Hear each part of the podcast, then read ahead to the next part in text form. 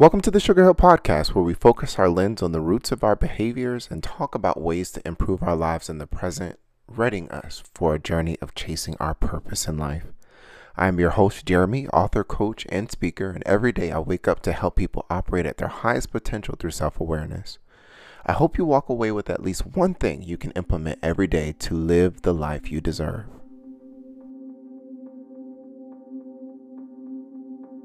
Today's episode will continue to break down my first book, A Gift of Peace and Purpose A Survivor's Journey, specifically The Secret Garden. After listening to today's podcast, you'll be able to learn how to use the secret garden as a tool to find peace and purpose.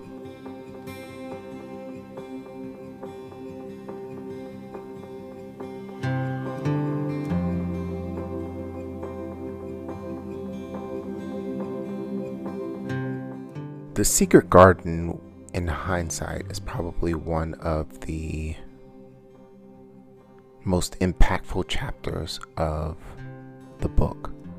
And it continues to be a theme that is present in my life. Every second of every minute, of every hour, of every day, of every week, of every month, of every year. The secret garden is like finding a place within yourself that nobody knows exists. For me, I came across the secret garden when I was sitting on my porch in South Carolina. I was looking up at the moon, listening to the trees as the wind whipped through them.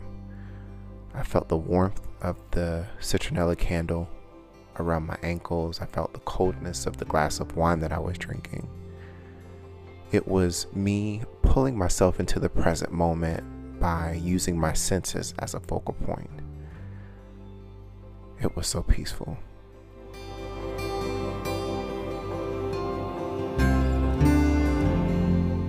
I found it on accident and didn't realize the impact that it started to have on my life. The more that I did it, the more I wanted because it allowed me to find inner peace. It allowed me to find quietness in my life. I wasn't worried about work. I wasn't worried about bills. I wasn't worried about anyone other than myself. I was just focused on what was happening in the moment, which was stillness. It was as if Mother Nature had introduced herself for the first time, and I fell in love. The secret garden goes with you everywhere that you go.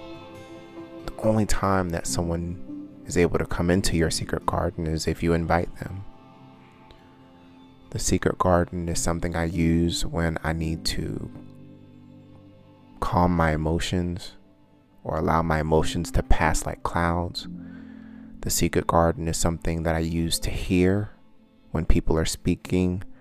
The secret garden is something that I use when I'm at work and something is complex and I'm trying to understand it, it is truly a stillness within yourself. Five things that I feel anyone who's trying to find their own secret garden starts with being patient. For 28 years of my life, up until that point, I had not experienced stillness or peace. So I was finding myself frustrated when sometimes I could get to that quiet place and sometimes when I would get distracted. But undoing almost three decades of noise was difficult. Be patient with yourself because you're undoing years of noise and chaos that has been preventing you from thinking and operating from a place of clarity. The next thing would be grounding exercises and really defining them for yourselves. For me, grounding exercises, as I explained earlier, was using my senses as a focal point. I was listening to the wind as it whipped through the trees. I was looking at the stars and the moon. I was smelling the candle. I was feeling the warmth of the candle. I was tasting the wine. those grounding exercises allowed me to hear not only the purity of my thoughts, but what I needed to hear from my highest sense of self. The next thing would be applying grounding exercises. As I said, grounding exercises are used or can be used at any point in time in your life.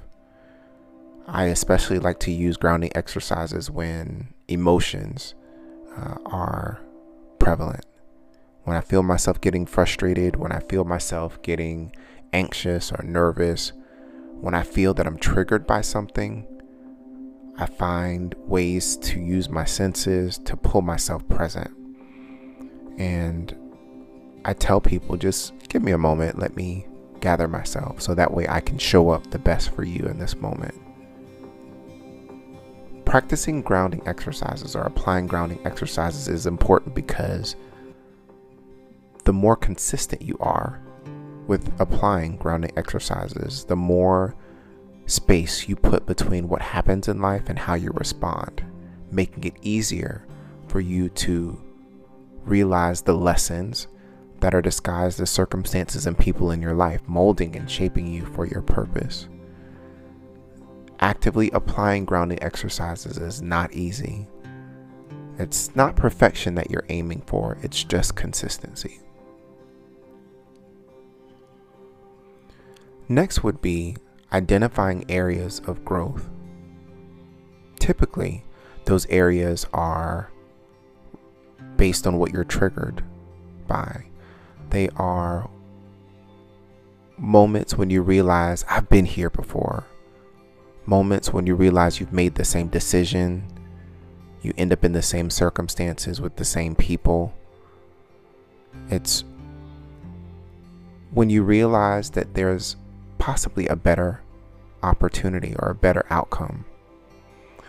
An example for me was being in a really difficult relationship.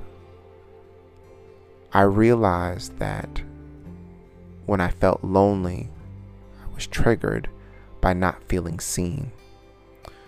And what I had to do was pull myself into the present moment by applying grounding exercises and then really peeling back the layers of what was causing that to happen, realizing that it was tied to events that had happened in the past from youth until young adulthood until now. Things that may have been passed from family member to family member that without them realizing it, they conditioned me to see life the same way, which became my norm and my lens. We all have areas that we need to grow in, and having a secret garden where you can be raw and honest with yourself is necessary to grow. The last thing would be set an intention of healing. Don't go to those deep places just to get stuck. Go there with the intention of healing the trauma, the hurt, the pain, the loss, the grief, all of the emotions that may be preventing you from moving forward. Don't revisit the past from your secret garden with the intention of staying there. That's not productive. Heal the past to make the present something that you can experience from a place of clarity to make the best for your future. as I've said, the secret garden is my favorite place. It is my place where I am surrounded by people and I'm in my own little world.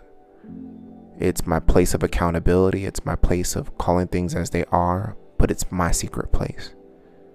And on a journey of chasing purpose and peace, you need a place like the secret garden. This has been the Sugar Hill Podcast. This is Jeremy signing off.